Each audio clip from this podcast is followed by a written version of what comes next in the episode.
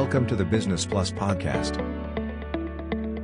หรือจริงๆแล้ว Epic เป็นแค่หนึ่งในเครื่องมือในการมาเขย่า Big Tech ของสหรัฐหรือเปล่า โดยมีใครอยู่เบื้องหลังและสั่งให้ Epic ทำแบบนี้หรือเปล่า เพราะว่าการเตรียมเอกสารที่จะยื่นฟ้องคดี ไม่สามารถที่จะเตรียมได้เยอะขนาดภายในหนึ่งชั่วโมง ในระยะสั้นเหมือนพวกเขาแพ้ แต่ในระยะกลางและยาวเนี่ย Apple ก็ยังคงแข็งแกร่ง เพราะว่าต้องไม่ลืมว่า Apple เองอะก็มีวิธีพลิกแพลงที่จะคิดเงินกับกลุ่มแอปได้อีกมากมาย b i z Talk บอกทิศคุยเรื่องธุรกิจแบบบวกๆกับผมต๊อบเอกพลมงคลพัฒนากุล และออมธนัญญามุ่งสันติ สวัสดีค่ะพี่ต๊อบสวัสดีครับน้องออมเอ่อห่างหายจากการจัดรายการไปพักใหญ่เลย 2 เดือนได้นะสองเดือนได้ ใช่ เพราะว่าเราติดโคโรนาไวรัสกันไม่ใช่ครับ เราเราติด Work โดน from home ใช่ นึกว่าต้องกักตัวเสียแล้วอะ เออ ตอนนี้ก็เรียกว่าสถานการณ์ดีขึ้นมาหน่อยใช้คำนี้ ตอนนี้ทุกคนเริ่มเข้าห้างได้แล้วอืมไปห้างพญาคำน้องออม ไปมาแล้วค่ะ เอสพนาดใกล้ๆนี้ ได้กินอะไรบ้างไหมฮะ หรือว่าได้แต่มอง เพราะว่าคนแน่น ใช่ คนก็เยอะกลับมาเยอะเร็วมาก ทุกใช่คนคลั่งอัดพี่นอะไปจะไปกินโมโมพาราไดส์ครับอืมที่ไหนคะชาบูที่เซ็นทรัลเวสต์เกตครับอืมอืมแต่สิ่งที่เจอก็คือคิวยาวอีกสามวันข้างหน้าครับ เหม่อเลยครับผม เออใช่ใช่ก่อนก่อนหน้านี้ก็ไปเซ็นทรัลพระรามสองก็ไปต่อรอคิวบาร์บีคอนนานมาก คนเหมือนอัดอั้น ใช่ตอนนี้คนก็แน่นห้างใช่ไหมอืมเพราะว่าคนอยู่ในโลกออนไลน์มาอย่างยาวนานใช่คนก็รู้สึกว่าโอ้โห อยากจะอยากมากินหมูกระทะ ใช่อยากกินส่งเสียงไปถึงรัฐบาลว่า อยากกินหมูกระทะแล้ว อยากกินหมูกระทะ แล้วก็ทุกคนก็อยากเข้าร้านเบียร์แล้ว อันนี้อันนี้ส่วนตัวอ่าอ่าใช่ อะเนื่องจากเราอยู่ในโลกออนไลน์มานานนะ ใช่ เพราะฉะนั้นวันนี้เราต้องมาคุยกันในเรื่องโลกออนไลน์หน่อย ใช่ แต่ก่อนที่เราจะไปเนี่ย แอบถามพี่ตอมนิดนึงว่า คิดถึงการจัดพอดแคสต์บ้างไหม โอ้ ที่สุดเลยครับ จริง ๆ เรามีโครงการจะอัปเดตพอดแคสต์ของเราขึ้นไปอีกระดับหนึ่งนะ ใช่ เพราะว่าวันนี้ที่เรากลับมาแล้วเนี่ย คิดว่าหลังจากนี้เราจะเปิด season 2 ที่เพิ่มความสนุก นี่มันเดอะสตาร์หรือเปล่า เพิ่มความสนุกแบบมีสาระแล้วก็ฟังสบายๆย่อยง่ายที่สุดเหมือนเดิมนะคะ ใช่แล้ว จะเป็นในรูปแบบไหนก็ติดตามด้วยนะคะ ใช่ครับรับรองว่าคราวนี้จะไม่ได้มีแต่เสียงนะ แต่จะมาแบบ เป็นตัวเป็นตน ขยับแต่ได้ ขยับได้แต่ไม่ให้จับนะ เพราะถ้าจับเราจะไม่ได้จัดนะครับเออโอเค ทีนี้อย่างที่พี่ท็อปเกริ่นไปเลยว่าวันนี้เราก็จะมาพูดถึงเรื่องของระหว่างสองบริษัทยักษ์ใหญ่จากสหรัฐอืมที่มีประเด็นฟ้องร้องกันดูเดือดพอสมควร แล้วก็มีความน่าสนใจตรงที่ว่าเขามีการวางแผนมาอย่างแยบยลหรือเปล่าในการทำศึกครั้งนี้เล่นใหญ่มั้งใช่เพราะ แต่ว่าพอพูดมาเนี่ยพอพูดมันเนี่ยไม่ต้องถามเลยว่าเป็นบริษัทอะไรครับ ต้องเป็น Apple กับ Epic ใช่ไหมครับ ถูกต้องแล้วค่ะ วันนี้เราก็จะพูดถึงประเด็นของ Epic Game แล้วก็ Apple ที่เขามีการฟ้องร้องกันเกิดขึ้น ทีนี้เนี่ยสำหรับใครที่ยังไม่เคยได้ยิน Epic Game คืออะไร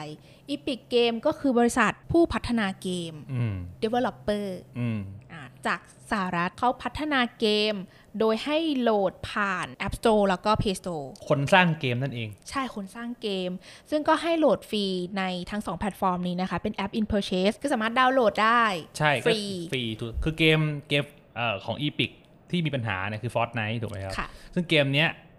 โหลดเล่นฟรีอืมอ่า แต่ปัญหามันอยู่ตรงไหนครับน้องออม มันเริ่มมาจาก Fortnite เนี่ย เขาก็ให้ผู้ใช้ผู้เล่นเกมอืมสามารถชำระเงินผ่านกับเขาโดยตรงได้ โดยที่ยื่นข้อเสนอในในการที่จ่ายราคาที่ถูกกว่า ถ้าอืมคุณจะจ่ายกับทาง Apple จะราคาแพงกว่านะ จ่ายกับเราถูกกว่าเลือกเราไหมล่ะ อืม ซึ่งถ้าดูจากรูปรูปที่เราเห็นกันในในในตามอินเทอร์เน็ตนะครับ จะเห็นค่ะว่าตอนจ่ายเนี่ยวางคู่ขนานกันเลยอืมให้เห็นเลยว่าถ้าคุณ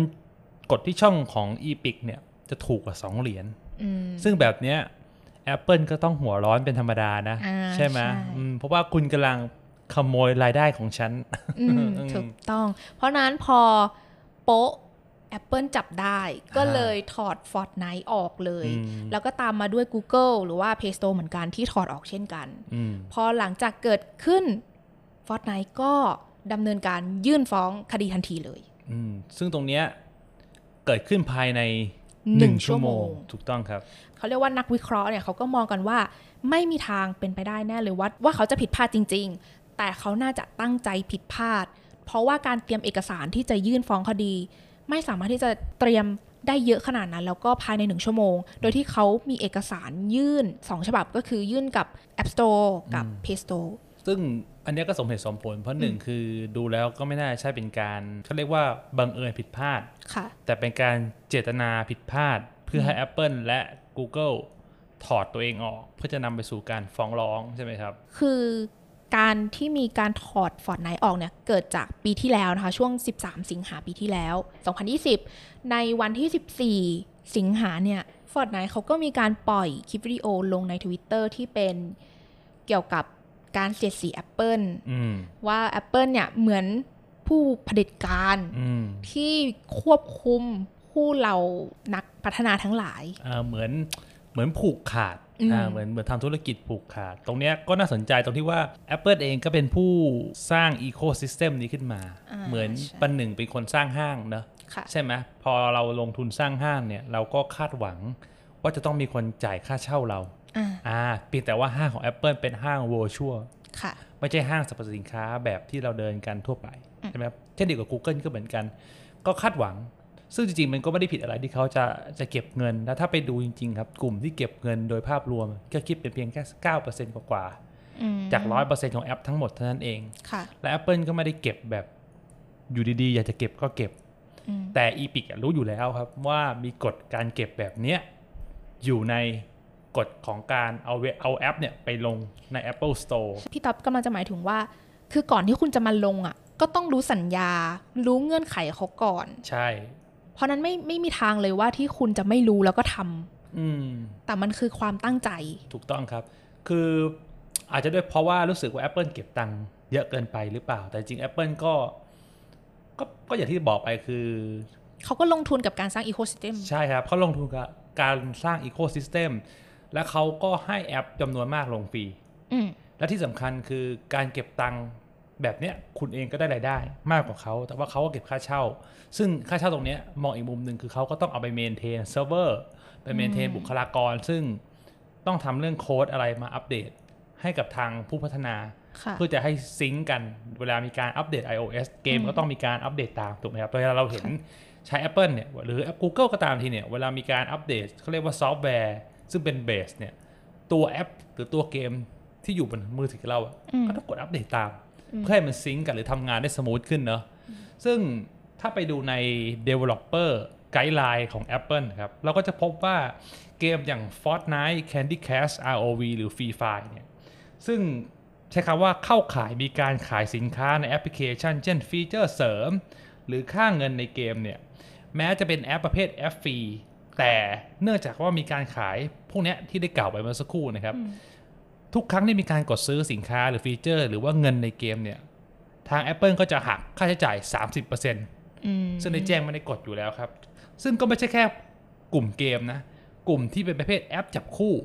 อืมเองเนี่ยก็มีการคิดตังค์เช่นกัน เช่นพวก tinder อะไรอย่างใช่เงี้ยครับ แต่เพียงแต่ว่า Tinder เนี่ยเขาจะเก็บ 30%อยู่ที่ปีแรก แต่ค่ะปีถัดมาจะลดลงเหลือ 15%อ่าแล้วก็มีอีกประเภทหนึงก็คือการจ่ายเงินซื้อแอปพลิเคชันโดยตรง อันเนี้ยเห็นกันเป็นปกติอยู่แล้วอืมอันเนี้ยก็คิด 30%เช่นกันนะครับอืมอืมยกเว้นคนที่กลุ่มที่ไม่เสียนี่คือการขายสินค้าในชีวิตจริง อย่างพวก Uber อะอย่างพวก Grab อย่างพวก Agoda เนี่ยพวกเนี้ยจะไม่เข้าขายเป็นประเภทฟรีเหมือนกันแต่ไม่ต้องจ่ายค่าคอมมิชชั่นอ่าอืมเห็นไหมครับเขาเขาก็จะแบ่ง category เอาไว้ชัดเจน อย่างกลุ่มที่เป็นมีการจ่ายเงินสมัครเพื่อรอชม content ที่ไม่เกี่ยวกับแอปโดยตรง อย่างเช่น Netflix Spotify Amazon Kindle นะครับ พวกเนี้ยก็ไม่เสียตังค์หรือจะเป็นแอปพลิเคชันข้ามแพลตฟอร์ม ที่สามารถย้ายไปใช้อุปกรณ์อื่นได้ อย่าง Microsoft Office อย่าง Dropbox พวกเนี้ยอ่าก็ไม่เสียตังค์อ่าซึ่ง ก็ชัดเจนว่า Apple มีการระบุไว้ก่อนที่คุณจะเอาเอามาลงนะ เหมือนเป็นกฎมีเงื่อนไขทุกอย่าง ซึ่งถ้าคุณไม่ happy อะก็ก็ bye bye ใช่ก็เหมือนคุณคุณจะเช่าเช่าห้างฉันน่ะอืมคุณอ่านเงื่อนไขแล้วอืมคุณไม่แฮปปี้ก็ห้างอื่นค่ะใช่ไหมก็เป็นเรื่องปกติ คือว่ามันก็ make sense มุมหนึ่งมันก็ make sense ครับผมอืมซึ่งการฟ้องร้องที่ Epic Game ยื่นกับ Apple แล้วก็ Play Store เนี่ยก็คือมีอยู่ด้วยกัน 3 ข้ออหนึ่งเลยก็คือ Apple และ Google ใช้อำนาจในการค้าของตนในการผูกขาดธุรกิจแอปพลิเคชันบนมือถือและแท็บเล็ตอย่างไม่เป็นธรรมอืม 2. ไม่เห็นด้วยกับการเก็บค่าคอมมิชชั่น 30%ของราคาแอปพลิเคชันสำหรับทุกการดาวน์โหลดใน App Store 3. ไม่เห็นด้วยกับการเก็บค่าคอมมิชชั่น 30%เมื่อมีการซื้อสินค้าหรือบริการผ่าน App Store โดยตรง เช่น หน่วยเงินในเกม หรือว่าการปลดล็อก feature เสริมต่างๆ ในแอปพลิเคชัน อืม จริง ๆ ตรงเนี้ยหลายคนตั้งคำถามว่า แล้วทำไม Tencent ซึ่งเป็นผู้ผลิตเกม ROV เนี่ยหรือเป็นคนพัฒนาเกม ROV เนี่ยซึ่งสามารถมีช่องทางอื่นให้จ่ายตังค์ได้ ก็ต้องบอกอย่างนี้ว่ากฎของ Apple นะครับ คือใน 3.1.3 เนี่ย ใน App Store Guideline นะครับ ได้บอกเอาไว้ว่า คุณต้องไม่ชี้นำให้ผู้ใช้งานไปใช้วิธีการเติมเงินแบบอื่น ที่ไม่ใช่การเติมเงินผ่าน IAP หรือ In-App Purchase ของ App Store ไม่ว่าทางตรงหรือทางอ้อม ซึ่ง Tencent อะไม่ได้โปรโมทหรือว่าไม่ได้อะไรแต่ว่าถ้าคุณศึกษาเนี่ยคุณก็จะรู้ว่ามันมี เช่นเดียวกับ Spotify ก็มีอืมอ่าอะไรอย่างเงี้ยครับ ซึ่งแบบเนี้ยเอ่อ Epic ก็สามารถที่จะทำได้ ในกรณีนี้ก็จะไม่โดน แต่ว่า Epic อะก็อย่างที่เราเห็นคือ ตรงๆเลย ตรงๆเลยครับเขาเรียกว่าเอากันอย่างนี้แหละ คือเหมือนคุณมีทางเลี่ยงได้แต่ว่าใช่ไม่ดีกว่าใช่เอาตรงๆ ใช่ ซึ่งก็เดาว่าคง คงอยากจะแบ่งรายได้ส่วนนี้เพิ่มขึ้นหรือเปล่าในฐานะผู้พัฒนาเกมอะไรอย่างเงี้ยนะครับอืมค่ะ แล้วพอเมื่อวันศุกร์ที่ 10 กันยาปี 2021 ที่ผ่านมาก็มีการตัดสินกันแล้วในเบื้องต้นอืมว่า Apple เนี่ยเป็นฝ่ายแพ้ Epic Game เนี่ยจะต้องจ่ายค่าเสียหายให้กับ Apple เพราะว่าคุณผิดสัญญา แต่ในขณะเดียวกัน Apple ก็จะสามารถอนุญาตให้ Fortnite หรือ Epic Game หรือผู้พัฒนาแอปพลิเคชันอื่น ๆ สามารถให้ผู้ใช้งานจ่ายโดยตรงกับเขาได้อืมถ้ามองตามมุมเนี้ยไม่มีการอุทธรณ์ต่อจากฝั่งฝั่ง Apple นะเหมือน Epic Game จะถือว่าชนะนะอืมเพราะว่าเขาถือว่าบรรลุเป้าหมายในการเพิ่มช่องทางการจ่ายค่ะใช่ไหม ซึ่งตรงเนี้ยเท่ากับรายได้ Apple นะหายไป 30%อืมทุกๆ ครั้งที่มีการซื้อ feature ของเขาอะแม้คุณจะต้องเป็น Epic ที่ต้องควักเงินรอบแรก เป็นก้อนใหญ่ไปก่อนนะ แต่เมื่อคำนวณกลับมาแล้วในระยะยาวอะภายในหนึ่งปีหรือ 2 ปี 3 ปีเนี่ยถ้าคนกดเล่นยิ่งเยอะ ยิ่งซื้อยิ่งเยอะเนี่ยซึ่งแนวโน้มมันจะเยอะขึ้นนะครับคนเล่นเกมอะเพราะว่าทุกวันนี้เราก็มีมือถือมี iPad กันคนละสองสามเครื่องด้วยซ้ำไป แล้วทุกคนก็เล่นเกมหมดเนอะมีเกมกันหมด คุณก็คิดดูว่าปริมาณมันจะมหาศาลขนาดไหน เพราะฉะนั้นเนี่ยอีพิกเนี่ยถือว่าก็ถือว่าชนะอืมในแง่ของการบรรลุเป้าหมาย พวกเขาได้ไปตามเป้าหมาย แต่ในส่วนกรณีของ Apple เนี่ยสำหรับพี่คือ ในระยะสั้นเหมือนพวกเขาแพ้ค่ะแต่ในระยะกลางและยาวเนี่ย Apple ก็ยังคงแข็งแกร่ง เพราะว่าต้องไม่ลืมว่า Apple เองอะ่ะก็มีวิธีพลิกแพลงที่จะคิดเงินกับกลุ่มแอปอืมได้อีกมากมายอย่างเช่น ถ้าเขาตั้งว่าจากนี้ไปครับ แอปทุกแอปใน Apple Store ของเขาเนี่ย จะต้องจ่ายค่าเช่าที่ให้กับเขา1%ของรายได้คุณอืมทั้งปีเนี่ยอย่างเงี้ย คุณว่ามันมหาศาลไหมเยอะนะ เมื่อเทียบกับที่เสียไปเนี่ยคิดคิดเลยใช่ไหมเพราะว่าตอนนี้แอปที่เสียตังค์มันคิดเป็นแค่เก้าเปอร์เซ็นต์นะครับ แต่ถ้าเขาคิดร้อยเปอร์เซ็นต์ทั้งหมดเลยให้เสียตังค์หมดเลยอะอืมตรงนั้นมันก็จิดเดียวเอง ใช่ไหมอืมเพราะยังไงก็ถือว่าเขาก็ยังมีอำนาจในการสร้างเงื่อนไข เพราะว่าทุกคนก็ยังต้องพึ่งพากันอยู่ ใช่ แต่จริงๆ พี่มองว่าการเขาคงไม่แตกหักกันหรอกเพราะอืมเราก็ต้องนึกภาพว่า เขาทำธุรกิจด้วยกัน ใช่ คือยังไงอะเกมมันก็ต้องพึ่งพาหาที่ลงครับค่ะ และการจะมานั่งพัฒนาอีโคซิสเต็มของตัวเองอะมันก็ใช้เงินทุนมหาศาลอืมใช่ไหมซึ่งสู้เขาเอาเวลาไปพัฒนาสิ่งที่เขาถนัดอย่างเกมอะมันจะดีกว่า ส่วน Apple Apple เนี่ยเขาก็เก่งตรงเนี้ย ตรงเนี้ยพี่คิดว่ามันคงเป็นการคุยเรื่องผลประโยชน์ให้ลงตัว พอมันลงตัวปุ๊บเดี๋ยวมันก็เดินหน้าต่อได้กัน โอเค แล้วทีนี้พอคำตัดสินเมื่อวันที่ 10 กันยาที่ผ่านมาเนี่ยมันก็เลยทำให้ Apple เป็นผู้รับกรรมในช่วงขณะหนึ่งอืมก็คือหุ้นของ Apple ปรับตัวลดลงไปถึง 3.31%เลย ก็ถือว่าเป็นการปรับตัวลงในวันเดียวที่มากที่สุด นับตั้งแต่วันที่ 4 พฤษภาคมนะคะ ก็รวมมูลค่าเสียหายไปกว่า 8.5 หมื่นล้านดอลลาร์สหรัฐหรือว่าราว 2.8 ล้านล้านบาทเลย วันนี้ที่ออมเข้าไปเช็คนะคะก็คือ ก็ยังปรับตัวลงอยู่ยังอยู่ที่ 1.83%อืมทีนี้ชวนคุยพี่ตอบนิดนึงว่าในการฟ้องร้องคดีครั้งเนี้ยค่ะ อย่างที่พี่ตอบบอกไปว่า Apple เนี่ยเป็นคนสร้าง Ecosystem เพราะฉะนั้นเขาก็ต้องเขาสร้างมาเขาก็ใช้งบประมาณตรงนี้ไปมาก เขาก็ต้องมีอำนาจหรือว่าก็เป็นสิทธิ์ของเขาที่เขาจะสร้างเงื่อนไข แล้วในมุมของ Epic Game เองเนี่ยเขาก็เป็นเหมือน การนักธุรกิจคนหนึ่งเขาก็ต้องอยากได้กำไรมาก การหัก 30%ไป มันก็เยอะเหมือนกัน แบบนี้มองว่าการฟ้องร้องครั้งนี้แล้วการการตัดสินคำพิพากษาครั้งนี้เนี่ย พี่มังว่ามันเป็นธรรมยังไงบ้างคะจริง ๆ ไม่มีหาคนแพ้ชนะจริงๆมันคงไม่มีครับเพียงแต่ว่าต้องบอกว่ารอบนี้อีพิกเกมบรรลุเป้าหมายของตัวเองอืมขณะที่ Apple น่ะเสียประโยชน์ในระยะสั้น แต่พี่คิดว่ายังไงซะพวกเขาก็ต้องอิง กันและกันต่อไป เพราะหนึ่งคือมันเป็นน้ำการเขาเรียกน้ำพึ่งเรือเสือพึ่งป่าเนอะอืมมันใช่คุณจะเกิดที่บอกไปอะคุณจะมานั่งพัฒนาแพลตฟอร์มของตัวเอง หรืออีโค y ิสเต็มของตัวเองแบบ Apple เนี่ยคุณต้องใช้เงินเท่าไหร่อะแล้วมันเป็นสิ่งที่คุณไม่ไม่เก่งอะคุณไม่มีทางสู้ได้ แต่ถ้าคุณเอาเวลาไปพัฒนาเกมใช่ไหมแล้วคุณคุยเรื่องผลประโยชน์ให้ลงตัว แล้วโตไปด้วยกันอะมันจะคุ้มค่ากว่าไหมใช่ไหมครับ หรือ Apple วันหนึ่งคุณอาจจะเห็น Apple acquire Epic เข้ามาอยู่ใน a m b o l a ของตัวเองก็ได้ โดยเป็นบริษัทลูกก็ได้ เพราะว่าเกมอะมันเป็นเมกะเทรนใหญ่ของโลกครับ เพราะฉะนั้นเนี่ยพวกเขาโตไปด้วยกันอยู่แล้ว เพราะฉะนั้นการการก็เรียกการทะเลาะกันตรงเนี้ยมันก็เป็นเพียงแค่การแบบขัดคอนฟ lict กันผลประโยชน์ระยะสั้นนะอืมแล้วโดยตัว Apple เองก็ไม่ได้ทำธุรกิจเดียว Apple เองโดยตัวโครงสร้างบริษัทก็แข็งแกร่งมากๆสำหรับพี่ก็คือมูลค่าบริษัทเอ่ยเงินสดของบริษัทเอ่ย แคชโฟของบริษัทก็สูง ผลิตภัณฑ์ก็เป็นที่ยอมรับแบรนด์ก็แข็งแกร่ง